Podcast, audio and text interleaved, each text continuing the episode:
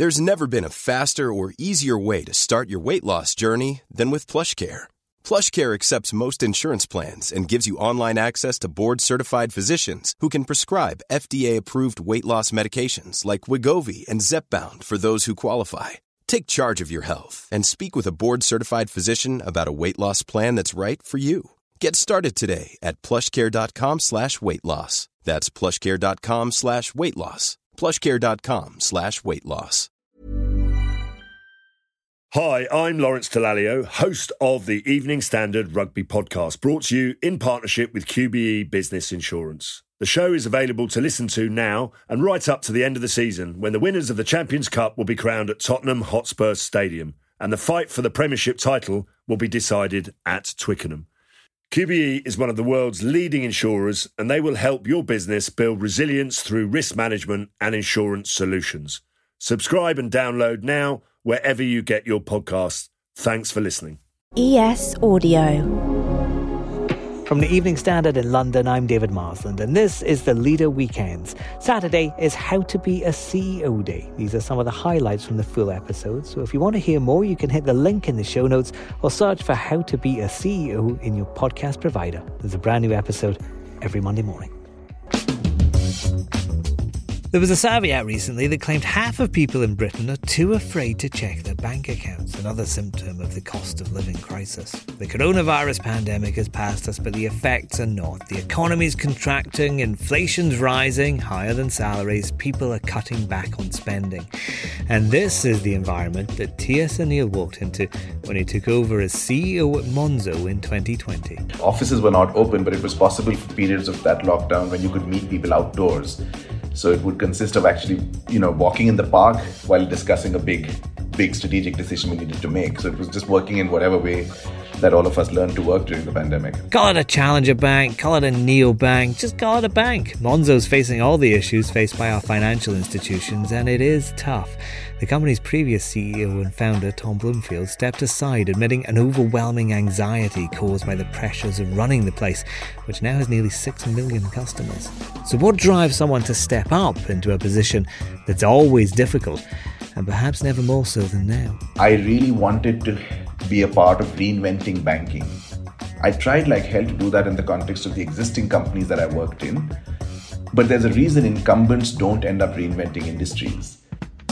I'm David Marsland from the Evening Standard, and in this chat, recorded over Zoom at T.S. Anil's home, we're going to be talking about the big challenges being faced by banks, their customers, and himself. But I'm also always interested in those finer, smaller details about running a big organisation. Like how when he took over at Monzo, he was still in the US, and his company runs on UK time. How did that work? So the the first thing I wanted to speak to you about, obviously, I was doing some research into this, and and I discovered that when you started at Monzo, you were based in the States. So you were starting work at 3 a.m. What time did you get up today? I got up at 7 in the morning today, so very, very healthy time to get up. But I certainly spent months and months doing a ridiculous shift that began at 2 or 3 in the morning because I was working UK hours, so it was just crazy. Why was it important for you to kind of adapt your own day to work for the UK company? Why not go, I'm the CEO, right? You're all starting later on. It just would not have worked. The, the entire team was in the UK. We were in lockdown. Everybody was working from home. So the good news was that it wasn't as though everybody was in an office in London and I was sort of 6,000 miles away. We were all working from homes. The only problem, of course, in my case was that I was eight hours of time zone away. And you know i had to be there. It was a, you know it was obviously a global crisis the pandemic was. We wanted to make sure we were doing everything for our customers and taking care of them. We wanted to make sure that we were sort of taking care of our colleagues and making sure that the you know company remained on the trajectory that it was on. So it meant that i had to get up really early to work uk hours i would have you know i started traveling to london once it was possible to do that yeah, were you quite happy when you got into London then and we could kind of live a more civilized life, I guess? For sure. Even then, though, it was lockdown, remember? So it was not, offices were not open, but it was possible for periods of that lockdown when you could meet people outdoors. So it would consist of actually, you know, walking in the park while discussing a big, big strategic decision we needed to make. So it was just working in whatever way that all of us learned to work during the pandemic. Yeah, I mean, you did start in lockdown. Since lockdown, we've had the economic consequences of lockdown. There's been a lot of issues about finance and the finance industry and trying, just trying to get through it. I mean, this must have been an extremely challenging time for you to head up a challenger bank, actually. I mean, certainly challenging, but also very exciting because the foundations on which we were navigating through the crisis and building for the future were incredibly strong. We had a product that we had built which customers deeply loved. We had an amazing team in the company that was as passionate about our product and customer as anybody else. And so it was an exciting time as well to build forward from that. Now, of course, it was a you know it was also a crisis. There was a pandemic and everything else that was going on, which meant that we had to make sure we were doing the right thing, right, as a business, as a company, for our customers and each other. And navigating through that, you know, was certainly challenging. But you know, it's what they say about crises, right? They separate great companies from the rest. And we certainly emerged from the pandemic a lot stronger than we even entered it. Right? Better capitalized, stronger revenues, more customers, more engaged customers. So of course, it was challenging, but it was also a lot of fun as a team to sort of navigate through that and come out stronger. And have you found that people themselves are at this point more interested in the kind of finer aspects of how their finances are working? You know, we've we've got you know the cost of living has gone up. Are people really starting to look at their budgets? Are they starting to look at things like interest rates? Are they paying much more attention to how finance works? Because it's a complicated business, but are they doing that? For sure right? I mean, given the cost of living crisis, money and how to navigate through this, how to be smarter with your money is obviously on everyone's mind, right? Irrespective of your financial situation, people are thinking about what choices they need to make. Monzo has been about giving customers the tools to make good choices for them and being able to act upon those choices. We're helping our customers through the cost of living crisis because our product was designed to help you, as I said, make sense of your money, which would mean visualize it, understand where you're spending, understand what bills are coming up, understand, you know, a smarter way to borrow in keeping with what you can afford, right? Adjusting your over, overdraft limits. All of these tools, I could go on and on about the long list of tools we have to help customers make good choices for them. And, you know, as we go into this cost of living crisis, it's clear that you know we were always designed to help people you know make their money work harder for them and it's we're seeing usage of those features continue to increase as well. But you know david it's important to us that we also don't rest on what we've already built. We're constantly thinking of what other tools can we put in the hands of our customers that will solve for their financial objectives. And you know I, I say their financial objectives because obviously customers straddle a pretty broad spectrum of what their financial needs are right? There are customers that are vulnerable that are trying to make ends meet right we have teams that are dedicated to helping vulnerable customers there are teams that are dedicated to help, helping customers in financial difficulties, right? So there's that's that's one part of the spectrum. There's other parts of the spectrum where customers want to be able to save or borrow for the needs that they have, and then over time, there are customers who will want to invest, set up an ISA, set up a regular savings, uh, a regular investments account, so that they can put some money away and invest it responsibly. So we aim to meet all of those needs, David as a single financial control center that gives customers visibility, insights, and the tools to act on those insights. And that, you know, it's core to who we who, who we've always been, and it only becomes more relevant at a time like this. Right, let's go to the ads. Maybe I'll check my bank account while they're on. Back in a sec. Hi, I'm Lawrence Dallaglio, host of the Evening Standard Rugby Podcast, brought to you in partnership with QBE Business Insurance. The show is available to listen to now and right up to the end of the season when the winners of the Champions Cup will be crowned at Tottenham Hotspur Stadium and the fight for the Premiership title will be decided at Twickenham. QBE is one of the world's leading insurers and they will help your business build resilience through risk management and insurance solutions.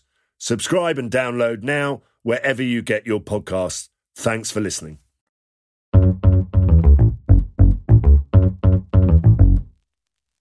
Something else that, that I was reading about you was that you've talked about how you began your career in India, and as an Indian man, you'd never faced prejudice for fairly obvious reasons. Then you come over. Did you face prejudice, and, and do you still? It's a great question, and you know, you know, someone someone described me as a person of color, and it was intriguing to me because I didn't grow up with that identity. I lived I lived where everybody was a person of color around me, and it's a, it's a huge privilege to not think of yourself as different and to have your differences highlighted, you know, at, at those formative uh, uh, stages in your life. So, but to your question of have I have I faced um, any version of um, discrimination or any of that? Of, of course, right. In the long arc of time, you encounter all sorts of situations, and you will encounter, you know, you will have negative experiences, and you will, you know, claw your way out of that. So, of course, I do, but it's not what the stuff I dwell on, right? I think the world is hopefully getting to a better and better place, and and the more we can showcase what good looks like, you know, as opposed to dwelling on what what isn't there, and as long as you continue to build forward, build better. Um, I think it's great. Certainly, it's incredibly important to me inside of Monzo. One of our core values is help everyone belong, which is this idea that everybody should be able to be their whole selves at work, right, and not have to put a piece of it away, not have to pretend to be anything other than the, than who they are, and you know, in that value is encompassed that you allow and diversity is sort of a, natural consequence of a value like that. So it's incredibly important to us that as a company we showcase what that looks like as well, and you know companies can transform societies around them, and that's you know that, that's a huge part of what Monzo's identity is.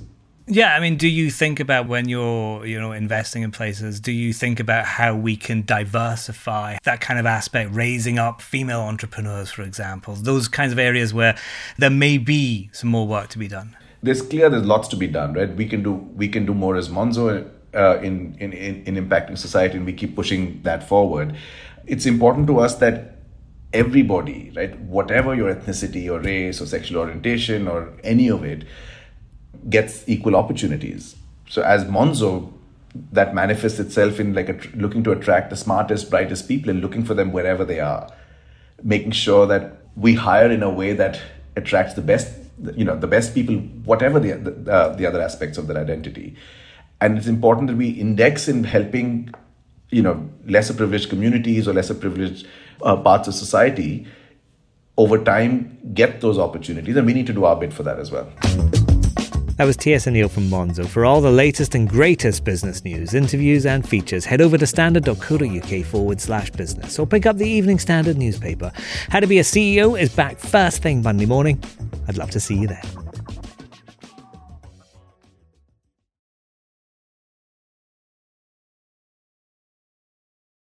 Hi, I'm Lawrence Dallaglio, host of the Evening Standard Rugby Podcast, brought to you in partnership with QBE Business Insurance. The show is available to listen to now and right up to the end of the season when the winners of the Champions Cup will be crowned at Tottenham Hotspur Stadium and the fight for the Premiership title will be decided at Twickenham.